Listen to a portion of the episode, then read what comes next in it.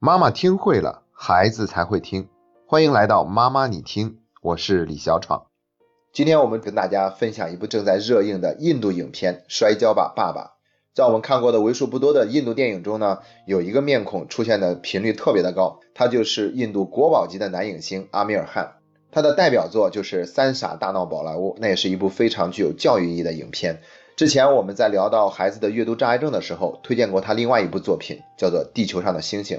这一部《摔跤吧，爸爸》在二零一六年的十二月就已经在印度地区公映了，当时就引起了强烈的轰动。我也是在二零一七年初的时候就知道了这部电影的信息，可是我一直没敢轻易向大家推荐，就是因为这部电影在公映以后呢，还引起了一些小小的争论。因为他讲述的是父亲让两个女儿继承了自己的志向，并最终大获成功的故事。很多人就会质疑说，不是都说了吗？不应该让孩子继承自己的意愿，这样做有可能会对孩子造成一种伤害。那这部电影会不会是在变相的提倡让孩子继承我们大人的志向呢？但是在我认真的看完整个影片以后呢，我觉得这个顾虑是多余的。所以，我们今天就来好好的借助这部电影来聊一聊。到底我们能不能把自己的志向寄托在孩子身上？那我们还是先来简单的介绍一下这部影片的剧情。男主人公阿米尔汗在年轻的时候就获得了印度国家级别的摔跤冠军，但是迫于生计，他不得不放弃了自己心爱的摔跤事业，也放弃了向世界冠军冲击的机会。可是这个梦想呢，他并没有完全的熄灭，他把它存留在心底里，设想着有一天自己生了儿子，就会把儿子培养成摔跤手，替自己去实现世界冠军的梦想。可是呢，命运好像在跟他开玩笑，他妻子连生了四胎，都是女儿。随着孩子的渐渐长大，他这个梦想也渐渐熄灭了。就在这个时候，发生了一件事情，邻居带着两个儿子来他们家讨说法，原因是他两个儿子被阿米尔汗的两个女儿痛扁了一顿。打的可以说是手无招架之力。那一刻，阿米尔汗的梦想重新被点燃了，因为他发现自己的女儿是有摔跤这方面的天赋的。于是他不管青红皂白，要求两个女儿第二天早上五点钟起床，开始接受训练。虽然他们并不知道父亲为什么要这样做，但是迫于父亲的那份威严，两个小女孩就乖乖照做了，每天进行大量的辛苦的训练。消息呢，很快就传开了。大家都知道，这个父亲要让自己的两个女儿当摔跤手，所以很多人都是嘲笑他们的。面对着这些压力，两个女儿也开始有了抱怨，还会偷懒，还会找各种各样的借口。可是阿米尔汗完全不为所动，反倒是更加严厉的训练。就在两个女儿对于训练感到最乏味、最消极的时候，又发生了一件事情。他们有一个邻居家的女儿出嫁了，那个女孩才十几岁。但是在印度国家，很多女孩子的命运都是这样的：十几岁就早早的嫁给一个自己完全不认识的人，然后为他生孩子，整天操持家务。那个新娘就表达了对这两个女孩的羡慕，说：“你的爸爸正在努力的给你们创造一个不一样的人生，让你们拥有一个不一样的选择。”这一刻，两个女儿才认识到爸爸为什么要让自己去做一个摔跤手，从此开始更加的努力。然后有一天走上了摔跤的比赛，直接跟男摔跤手进行对抗，并且获得了很多的胜利。直到有一天拿到了全国的冠军，然后进入了国家队去参加世界级的比赛。故事的最终呢，大女儿也拿到了一个世界级的冠军。这就是影片的剧情简介。当然了，故事本身是更加丰富的，推荐大家去影院观看这部电影。从方方面面来看，都是一部上乘之作，在豆瓣上的得分高达九点二分。这是一个什么样的概念呢？二零一六年，中国有三百多部国产影片上映，只有两部拿到了八分以上。这一对比，你就知道这部影片多么值得去观看一下了。那我们聊完了影片，接下来该提出问题了：父亲这种让两个女儿继承自己志愿的做法，到底是正确呢，还是错误呢？在我观看这部影片之前呢，我也有同样的疑惑。可是，在看完以后，我的内心是非常清晰的。虽然这个父亲让两个女儿继承了自己的志向，但是他的这种做法完全值得我们的尊敬和佩服。为了回答好这个问题，我还很认真的总结了四条原因。第一条原因叫做天分。要知道，这个父亲并不是一开始就下定决心让两个女儿去做摔跤手，而是在发现两个女儿有摔跤这方面的天赋以后，才开始对他们进行训练。也就是说，父亲让两个女儿继承自己的志向是有一个前提的，那就是女儿正好有这方面的天赋。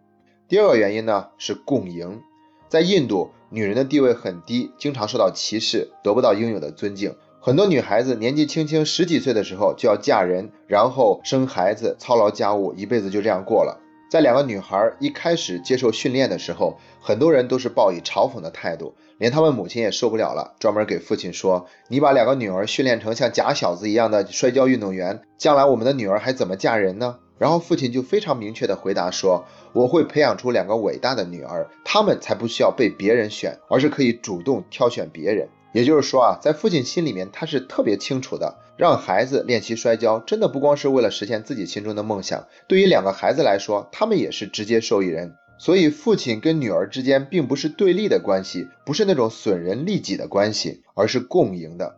父亲可以实现自己未完成的梦想，两个女儿也可以拥有一个收获更多尊重，也拥有更多选择权的人生。第三个原因呢，就是意义。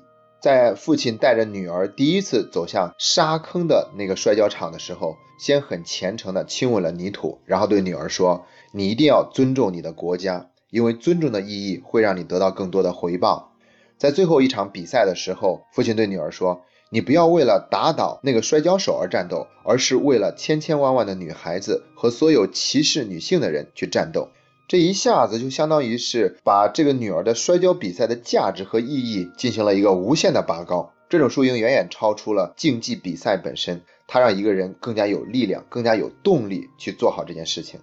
还有第四个原因，那就是信赖。我觉得这才是最重要的一条。观看这部影片的过程中，每一次孩子叫爸爸，我都能够感受到孩子发自内心对父亲的那份尊敬、认同。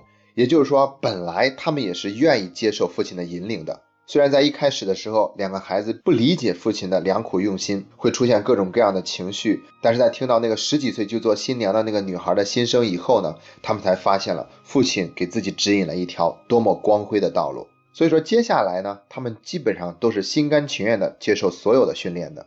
也就是说，两个女孩练习摔跤的动力不仅仅来源于父亲的督促和逼迫，他们还有自己内在的动机。有一份自驱力在运转，在这里我忍不住要感慨一下，我们一直都提倡要做权威型的家长，而不要做专制型的家长。这两者有什么区别呢？权威是按照约定的规则说了算，父母只是依据事实做出判断以后执行这些规则，过程中呢温柔而坚定；而专制则是没有所谓的规则，通通都是我说了算，这里面暗含了一份控制和争权夺利。所以，二者本质上的区别就在于，权威是坦荡的，而专制是有私心的。前两天还看到有一位家长留言说，要好好的琢磨一下，究竟怎么样才是温柔而坚定的。我就专门给他回了六个字，叫做有原则不迁怒。那我现在想稍微修改一下，叫做有爱有原则。虽然说不迁怒也是对的，但我只是说明了不要怎么做，却没有说明要怎么做。有爱就是说明了我们要怎么做，特别是我们对孩子比较严厉的时候，这个时候的爱就更加不能缺席。我们不能让孩子觉得我们一对他严厉就是不爱他了，让他产生一种被忽略、不被爱的感觉。我们必须让孩子知道，即便我不同意你的做法，不同意你的说法，但是妈妈还是很爱你的，这份爱一直都在。这样的话，我们就是一个权威型的家长，而不是专制型。我们稍微总结一下，就会发现，父亲在让女儿摔跤这件事情上是加入了崇高感和使命感的。我觉得这些也正是我们当代中国特别缺少的东西。我们都很少去崇高，很少去谈及自己的使命，觉得那些都是空的，太假了。但实际上只不过是我们以前做的假，但不等于这个东西本身就只能是假的。中国历史上著名的岳母刺字，同样也是满足了这四个条件的。特别是最后一条，那就是岳飞对母亲是有着无条件的信任和尊重的，他算是心甘情愿的听从母亲的建议，精忠报国。那我们呢？如果现在叫孩子起床都叫不起来，然后因为看电视的事儿，孩子都敢跟我们大吵一架，这种情况之下，我们要让孩子继承我们未完成的梦想，我估计这个事儿成的可能性不大。判断一个事情的是非，我们不能只看表面现象，必须要看到背后的那个初心和动机。但凡这个初心和动机有一点点的偏差，结果都会有很大的不同。所以，我们不能简单的说让孩子继承我们的志向是对还是错。如果我们是为了一己之私，说的再天花乱坠，是为了孩子好，都白搭，孩子都会感觉到一份不被尊重。如果我们不仅仅是为了实现自己的梦想，更为了成就孩子，那我想这种做法就更容易得到孩子的认同和理解。像我们中国有很多地方都是有家族传承的，叫做家学家训。最早的家学是在史官的家庭里面代代相传。像《史记》，它并不是司马迁一个人完成的，而是他跟他父亲共同完成的。同样，班固也是继承了父亲班彪的志向，完成了史书的著作。还有的就是家训，像最著名的是颜氏家训，流传了几百年。包括范仲淹的后代，从范仲淹开始到现在，已经有八百多年的历史了，祖祖辈辈出了很多的治国良臣。那范仲淹所说的“先天下之忧而忧，后天下之乐而乐”的名句，就相当于是他们范家的家训。还有的呢，就是某一方面的一技之长。那这对于孩子而言，怎么说他都算是一个比较有优势的选择吧。毕竟祖祖辈辈都有这样的一个一技之长。像在河北吴桥，他们就号称是杂技之乡。如果有这样的祖传技艺，让孩子在这方面上去靠拢一些，真的不算是什么过分的事情。但是如果发现这个孩子在这方面真的不是一块料，他也不喜欢，那就适可而止，让孩子寻找其他的道路。这样做也没有什么错，怕的就是我们把这份意愿强加到孩子身上，并且不顾及孩子的感受，以至于孩子在这件事情上完全不会产生内部动机。这样不光他活得累，我们也很累。那时候就会陷入一种无论怎么做都是错误的境界。最后我们再补充一点，就是有人对这部电影是这样解读的，他说这部电影在宣扬成王败寇，把体育的价值等同于了输赢。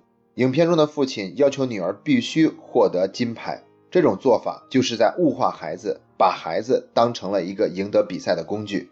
对于这个问题，我是这样理解的：就算是要求孩子一定要赢，我们也要看看为什么让孩子要赢。其实我们中国人对于金牌的执念呢，也是在2008年举办过奥运会拿过世界第一以后才慢慢消退的。这几年我们对于大型的运动会关注度明显降低了。特别是去年奥运会，傅慧媛在接受采访的时候说的那些话，更让我们看到了体育的价值不仅仅是输赢，还要享受整个比赛的过程。虽然我们是要提倡享受过程，但是比赛终究还是有胜负之分，我们没有必要回避。特别是在有可能获得冠军的时候，去坚定的追逐冠军，这不是应该的吗？而且这部电影它所宣扬的观点呢，并不在于体育上，而是对提高印度女性地位的呼唤。如果这种情况之下，我们还说这部电影宣扬了唯冠军论，物化了孩子，这样显得就是有些苛责了。